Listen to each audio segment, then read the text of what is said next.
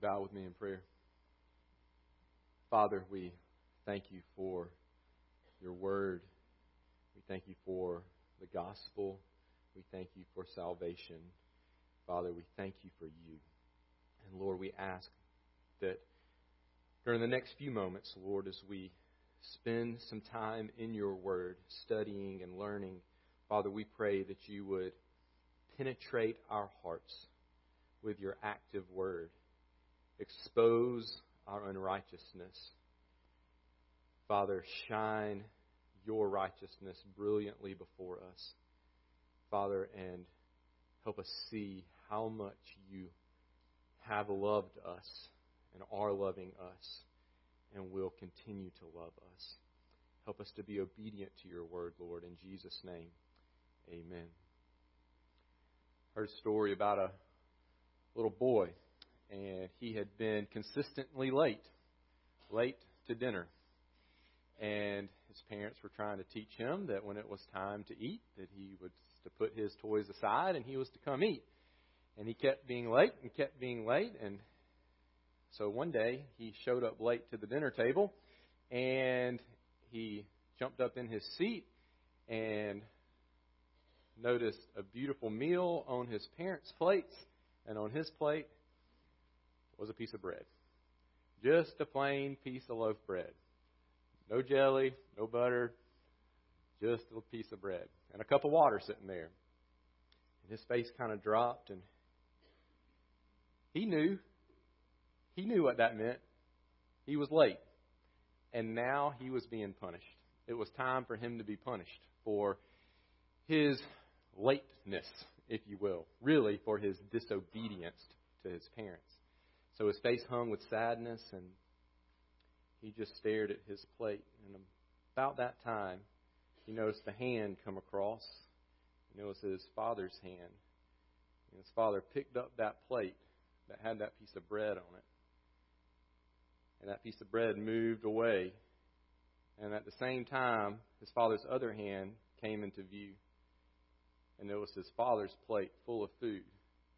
His father set his plate of food down in front of his son and set the loaf of bread down in front of himself.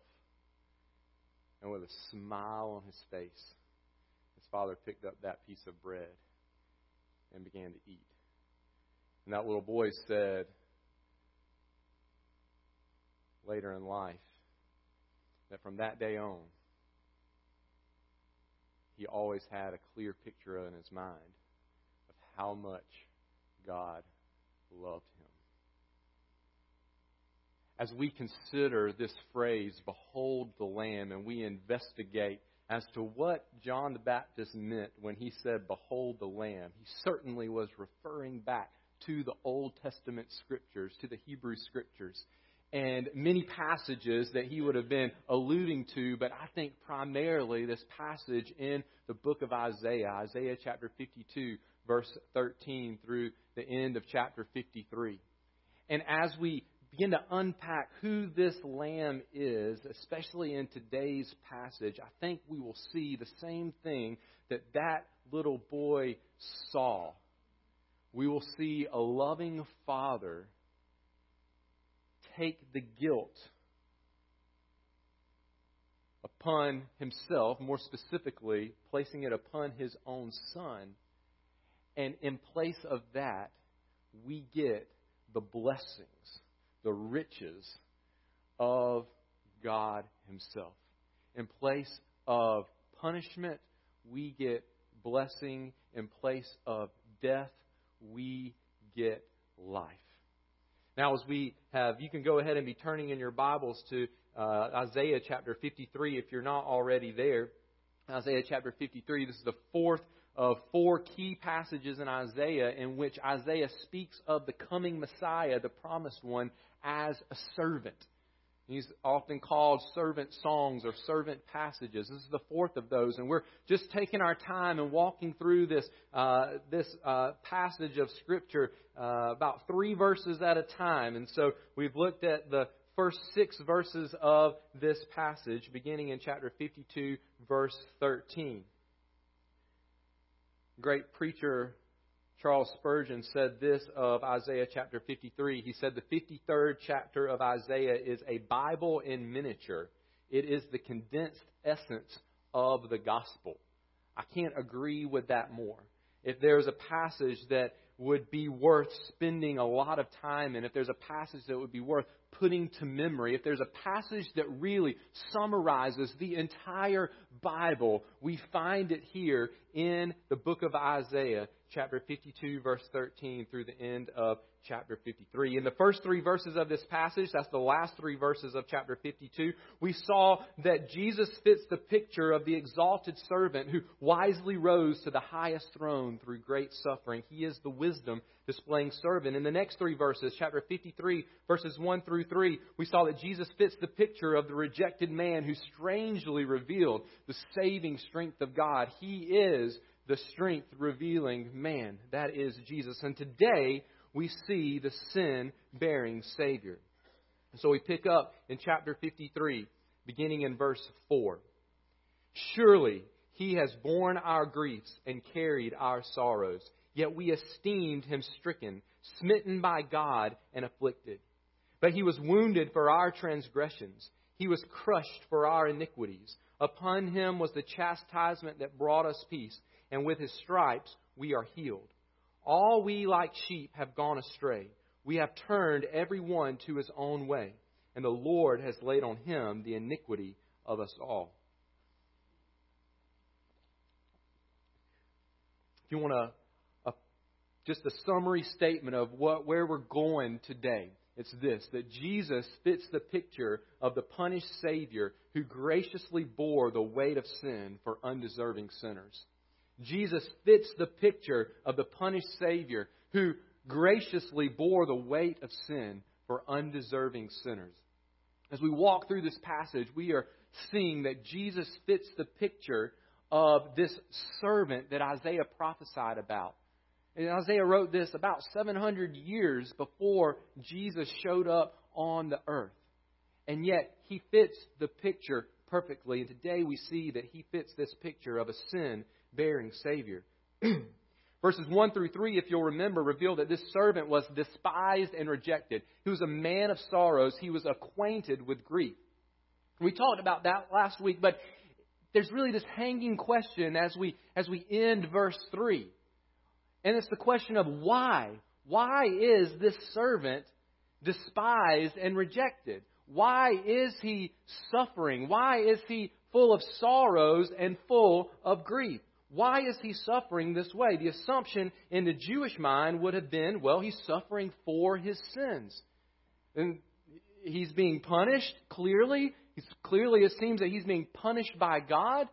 And we can even see that that's what they would have thought in verse 4, yet we esteemed him stricken, smitten by God. So it just makes sense that he must have done something wrong. He is being punished for his sins.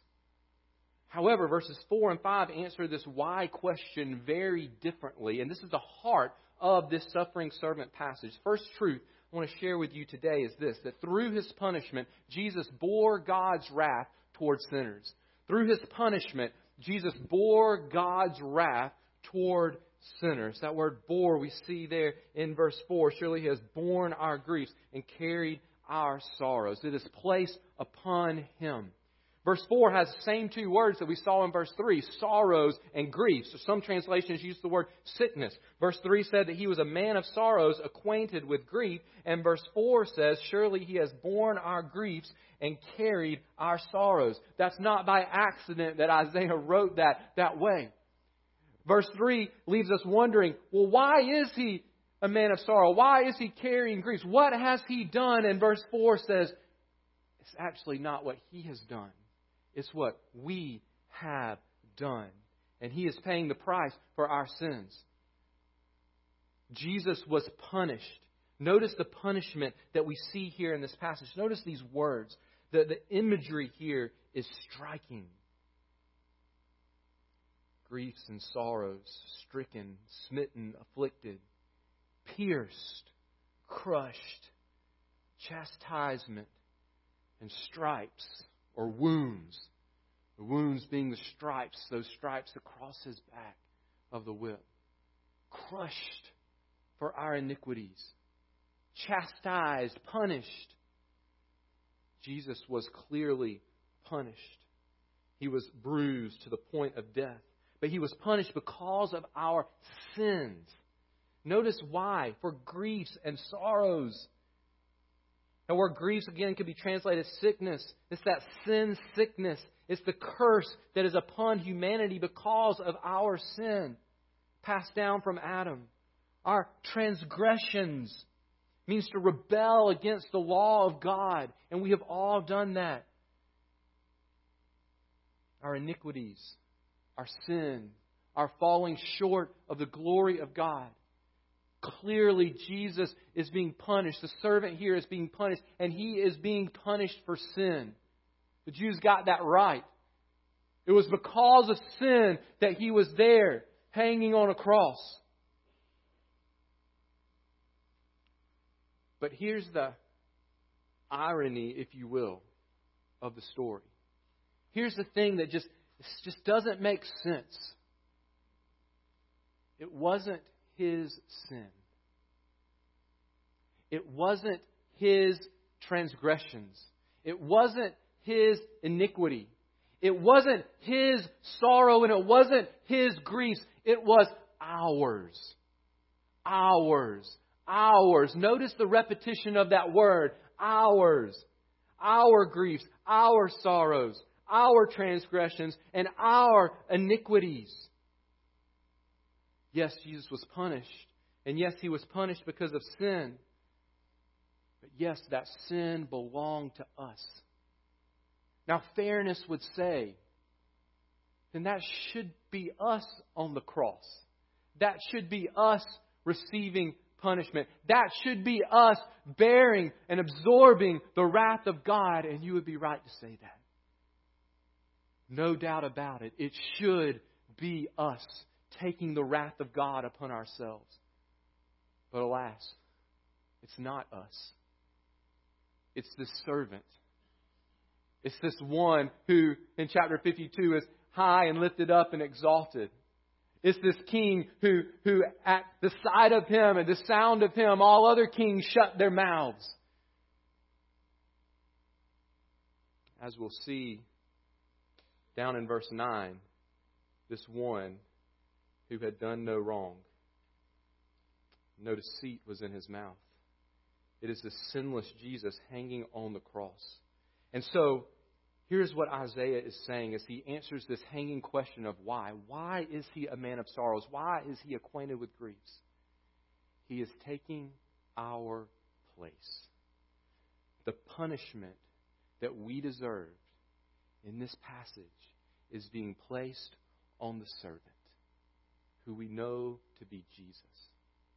He is absorbing the wrath of God in our place.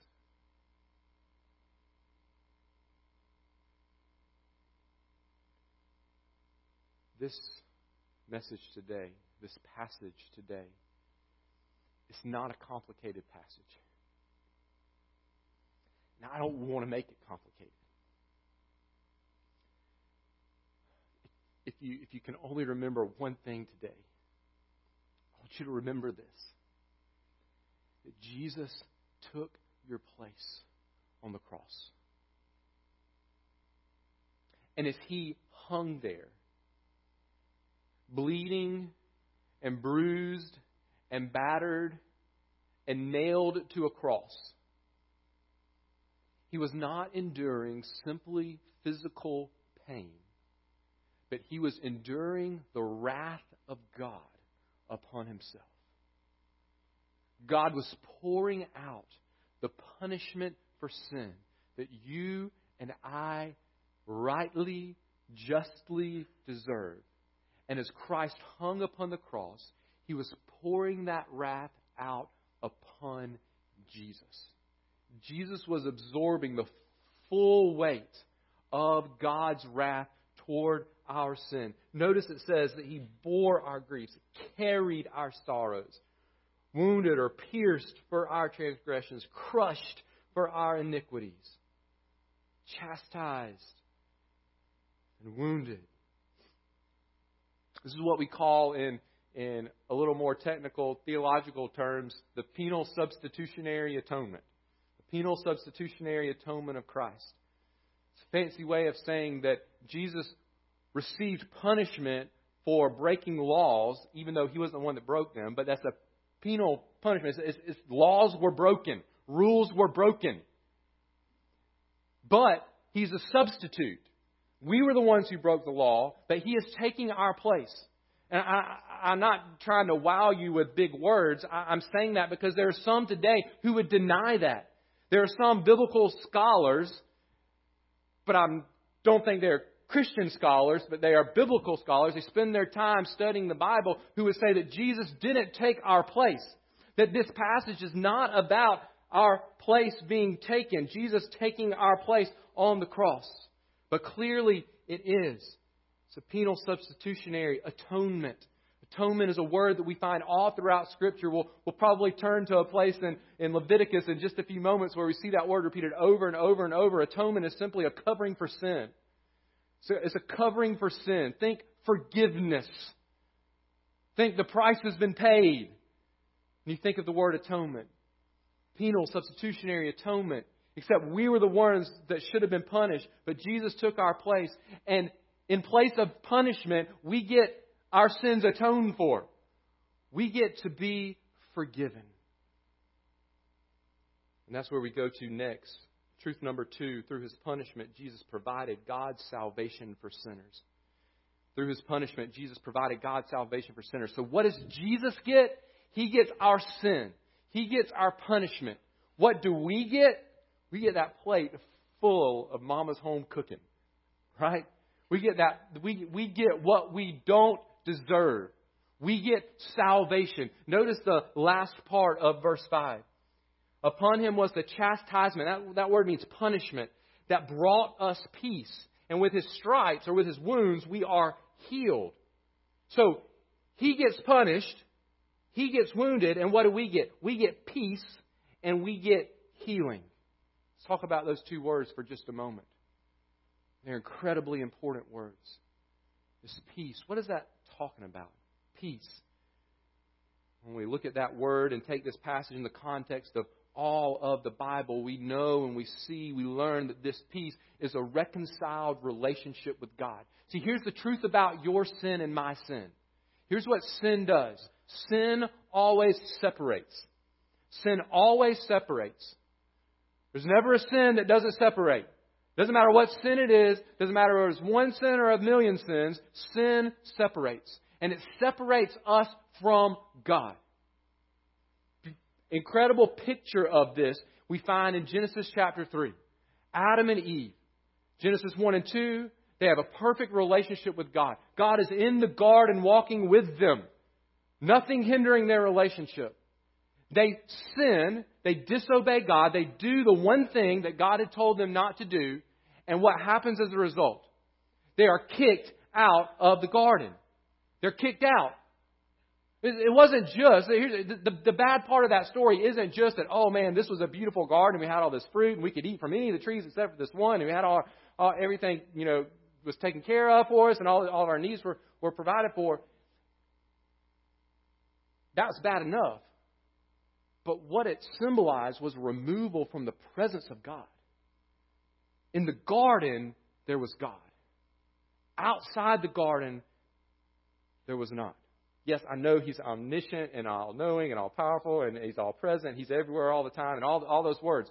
But outside the garden, when they looked at God, all they saw was their sin and their separation and knew that they were cursed.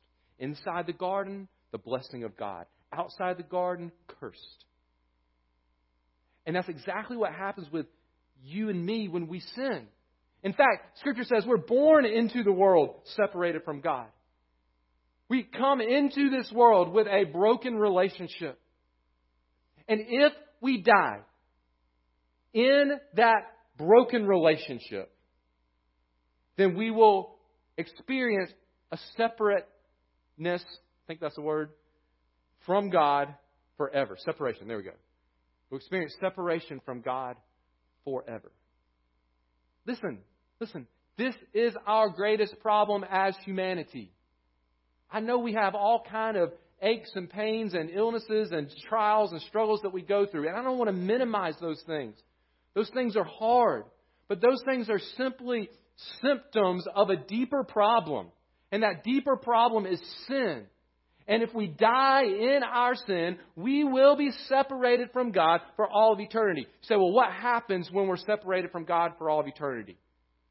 We experience the punishment for our sins. We get punished. And rightfully so.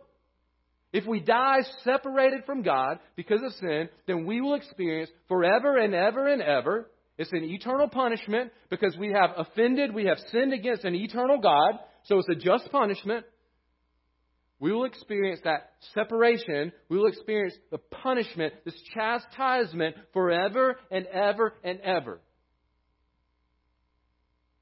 You say, well, it's probably not that bad. Well, why don't you look at the cross tell me if that's bad? Is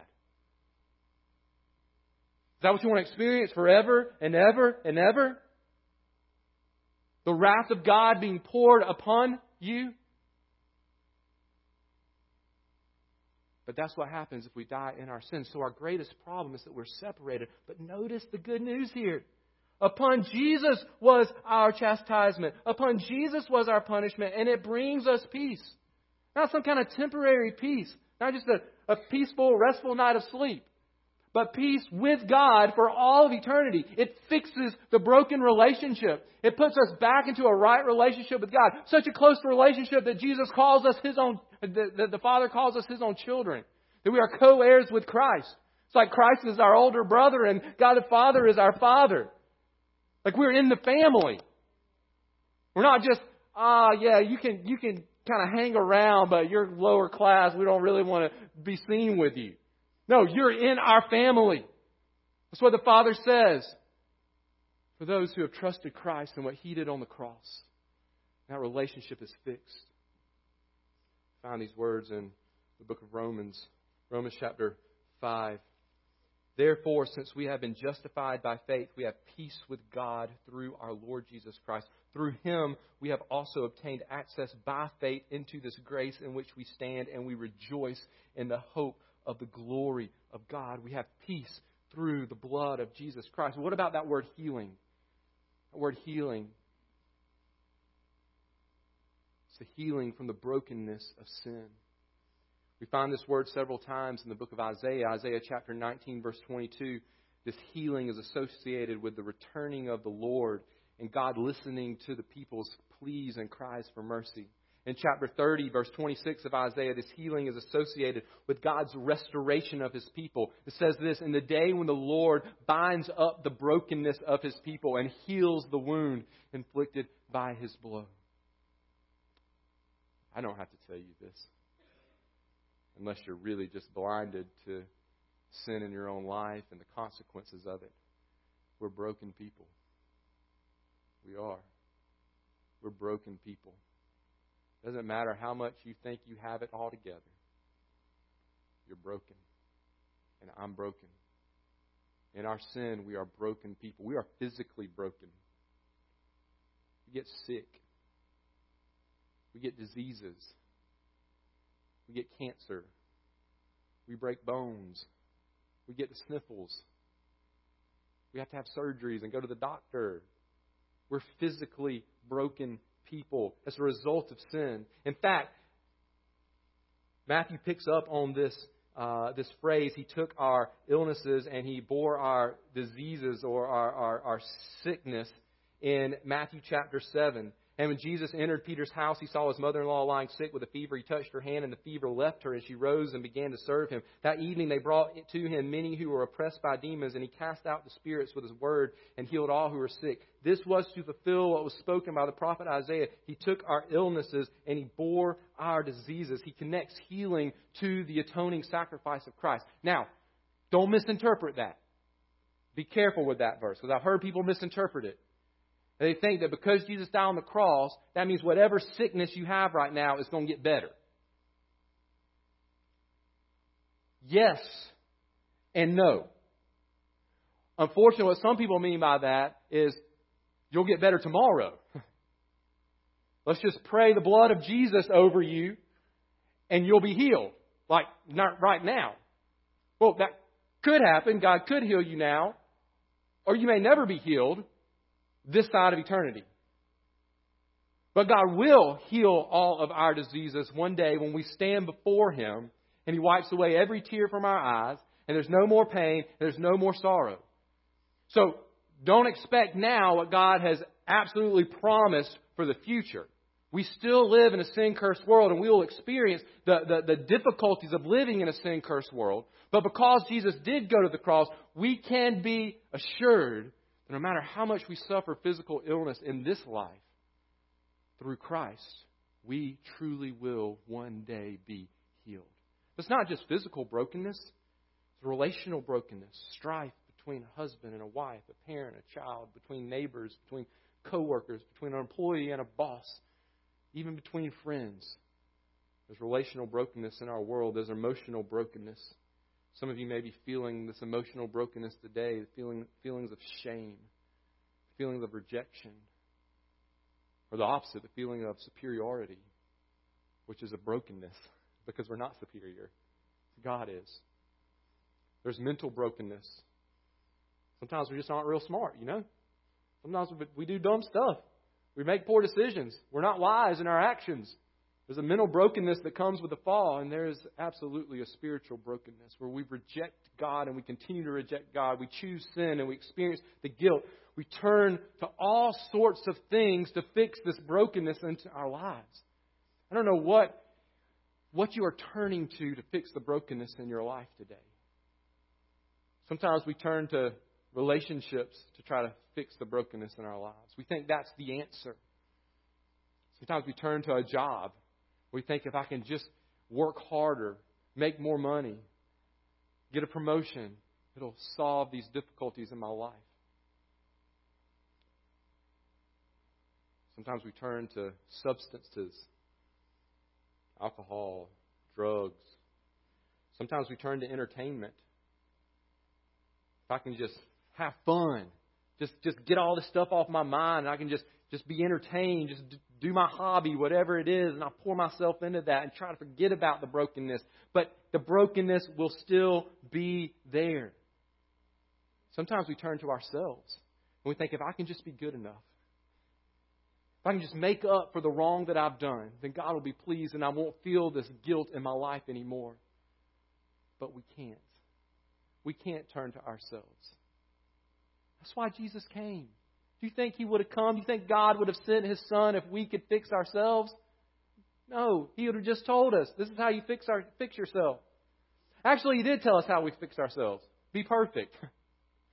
Here's the law, do it perfectly and and and you get to heaven. we can't. We're broken.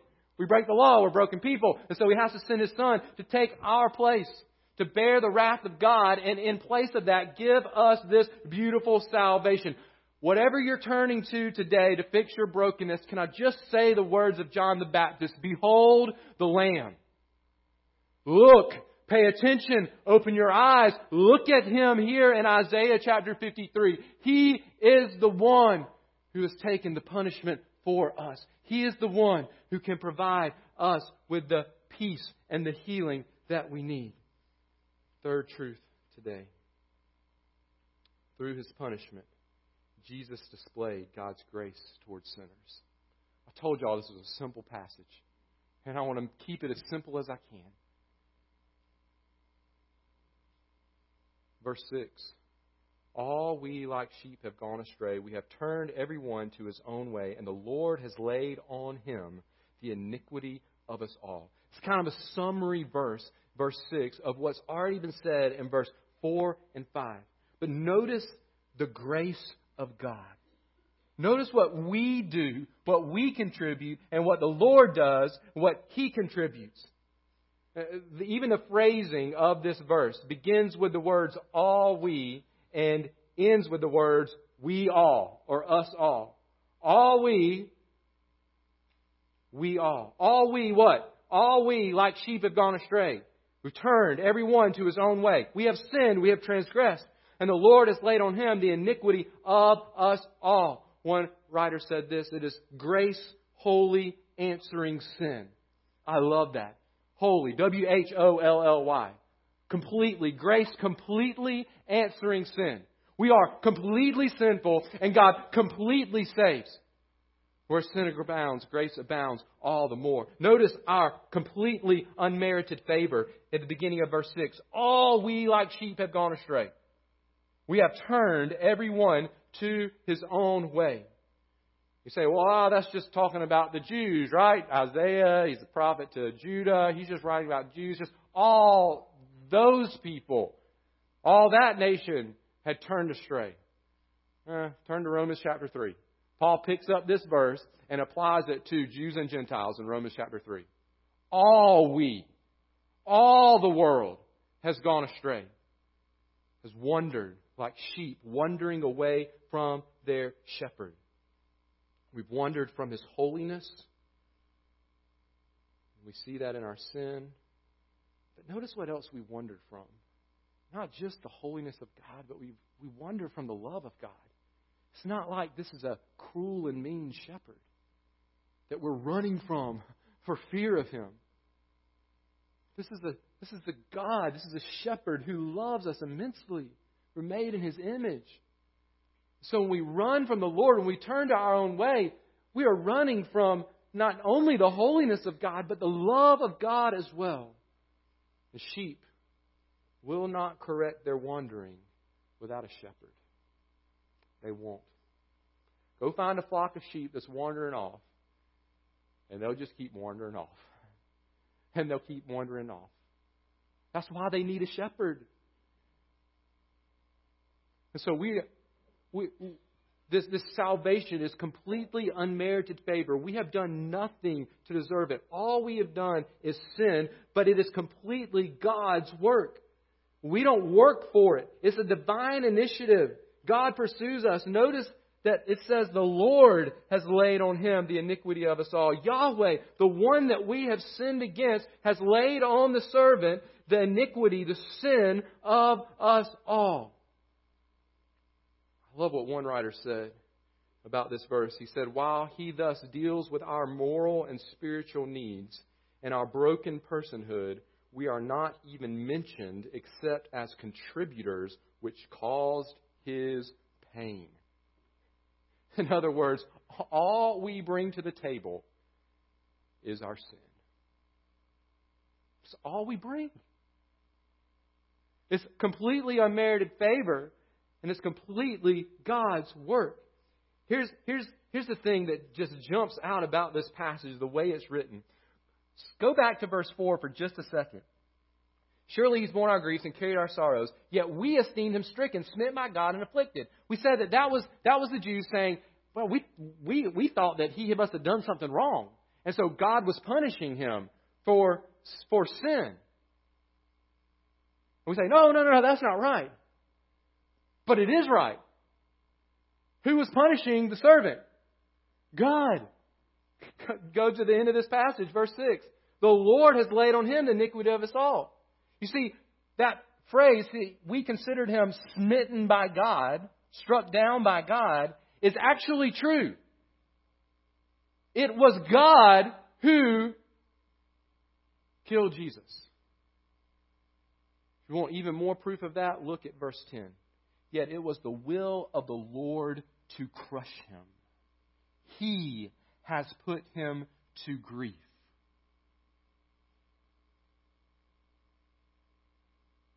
It just wasn't for Jesus' sin, it was for our sin. But God is the one who's doing the work. God is the one who kills Jesus. Ultimately, it is God the Father's love for us he does everything that's necessary. It's completely unmerited favor. It's completely God's work. And it is completely a finished work. It is completely a finished work. All we like sheep have gone astray, and He has laid on the Lord, on Jesus, the iniquity of us all. There's a completeness there. We have all sinned, and He has laid all our sins upon this servant. Every bit of it. Do you hear that good news? that you don't have to add anything to what God has done. Nothing. He, he doesn't take our sin and say, I'll pay for this part, but you pay for that part. What did Jesus yell out on the cross? It is finished. A backdrop for this passage, and I think it's a beautiful imagery of how the Lord loves us. It's Leviticus chapter 16.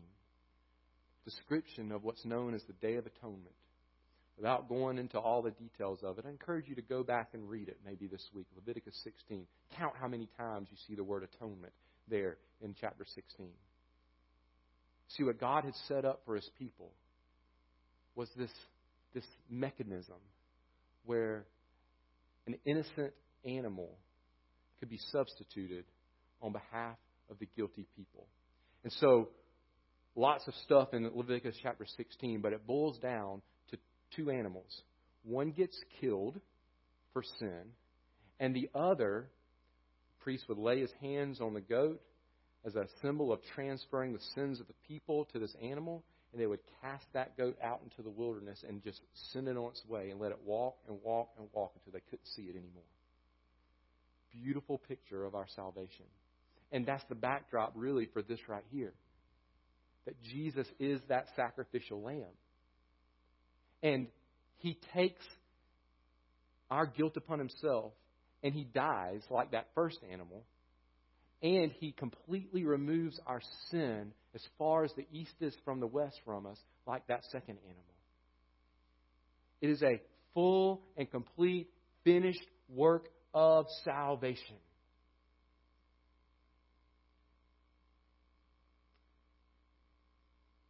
The question is do you believe it? Remember that question at the beginning of chapter 53? I want us to keep that question in our mind all throughout this passage. Who has believed what he has heard from us? Who has believed? Have you? Have you trusted in this Jesus? He is the only way. This is God's plan of salvation. This is the sacrifice that God has put forward and will accept on our behalf. Romans chapter 3. Listen to this passage and we're going to wrap up. Listen to this. This is the Apostle Paul, inspired by the Holy Spirit, explaining that Jesus is the fits the picture of Isaiah 53. You ready? This is, this is Paul saying Jesus is that one. But now the righteousness of God has been manifested apart from the law, although the law and the prophets bear witness to it. Who's he talking about? Well, Isaiah. He's one of the prophets. They bear witness the righteousness of God through faith in Jesus Christ for all who believe. For there is no distinction, for all have sinned. Right? That's coming right out of Isaiah. For all have sinned and fall short of the glory of God and are justified by His grace. It's a free gift. As a gift through the redemption that is in Christ Jesus, whom God put forward as a propitiation by His blood to be received by faith probably the most confusing word there is the word propitiation, but it's probably one of the most important. It's what I was saying at the very beginning of this, of, the, of this message. To be the propitiation means to be the one that absorbs the wrath, satisfies the wrath of God. That's what the servant does in Isaiah chapter 53. It's what Paul says Jesus did in Romans chapter 3. That's what I want to say to you today that Christ has done.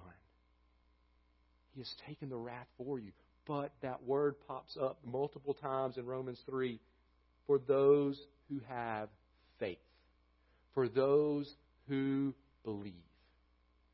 So here's what that means.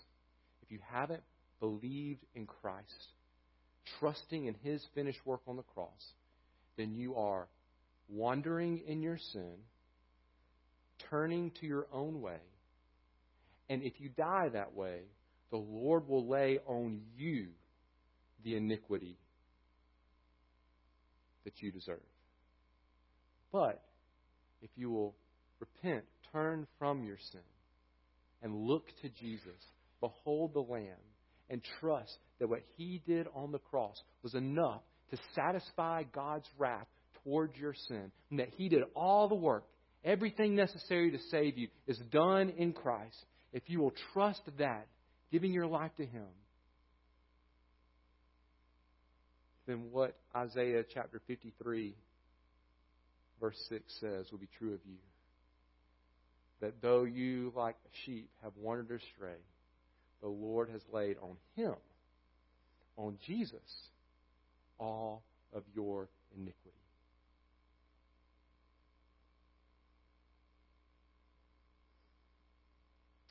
Listen and think. Just picture the cross for a moment. Think about all that Jesus suffered and endured. That should have been you and me. But Jesus stepped between us and Judas's kiss. Jesus stepped between us and the soldier's punches. Jesus stepped between us and the whip that destroyed his flesh. Jesus stepped between us and the spit and the mockery. Jesus stepped between us and the crown of thorns. Jesus stepped between us and a cross. He stepped between us and hammered nails. He stepped between us and the wrath of God. And He is the only way of salvation.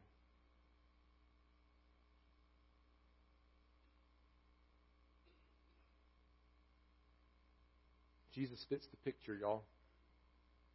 And no one else does. Jesus paid the price. No one else will pay it for you. He exchanges his righteousness for our sinfulness. He takes the sin and gives us his righteousness, and it's a free gift. Will you behold the Lamb and accept him? Trust him today. If you would just close your eyes and bow your heads and just think about you for a moment. I asked you to think about the cross, and now I just want you to think about you. Just, just for a moment. How does God see you? Does He see you as someone who has surrendered their life to Jesus Christ? Does He see you as one that He has saved because you have trusted in Jesus alone, or does He see you as one wandering like a sheep, going your own way? I just want to give you an opportunity to just to just to talk to God and trust in Him right now. It's no magic words, no kind of chant or anything that you got to say or do. Simply confessing your sin to the Lord and saying, God, I am worthy of your wrath. That's the only thing I'm worthy of. All I have to offer you is my sin. But God, I, I believe, I trust that you loved me so much that you sent Jesus to absorb the wrath in my place. That he died in my place. And today, I'm tired of carrying around the guilt of my sin. I'm tired of trying to fix the brokenness on my own. But today, Lord, I want to say, I can't do it. But I believe that Jesus has done it. He has paid the price. And today, I want to give my life to Him. I believe in Jesus for salvation. And I want to belong to you forever and ever. Heavenly Father, just in the in this moment, Lord, I pray that there's anyone who has never turned from their sin and trusted in Jesus, I pray that right now would be the moment of salvation for them. Father, I can't help but think that in a room with this this many people, Father, that there would not be one or two or maybe more that maybe have heard this message before, but have never considered just what you did in sending Jesus to die on the cross. Father, maybe they've never realized that Jesus really stepped in between them and death, them and your punishment. And Father, right now I pray that you would save them as they place their faith and trust in Jesus. Father, for those of us who have trusted in Christ, we just want to cry out, Thank you. Praise you. Father, for saving us, for rescuing us, for taking our sin and giving us your righteousness. And Lord, we, we look forward to the day when we can thank you in person. When we look upon the Lamb who was slain, Jesus our Savior, with his nail scarred hands and feet, sitting upon the throne. And we know that we're only there in his presence because he paid it all. In Jesus' name we pray. Amen.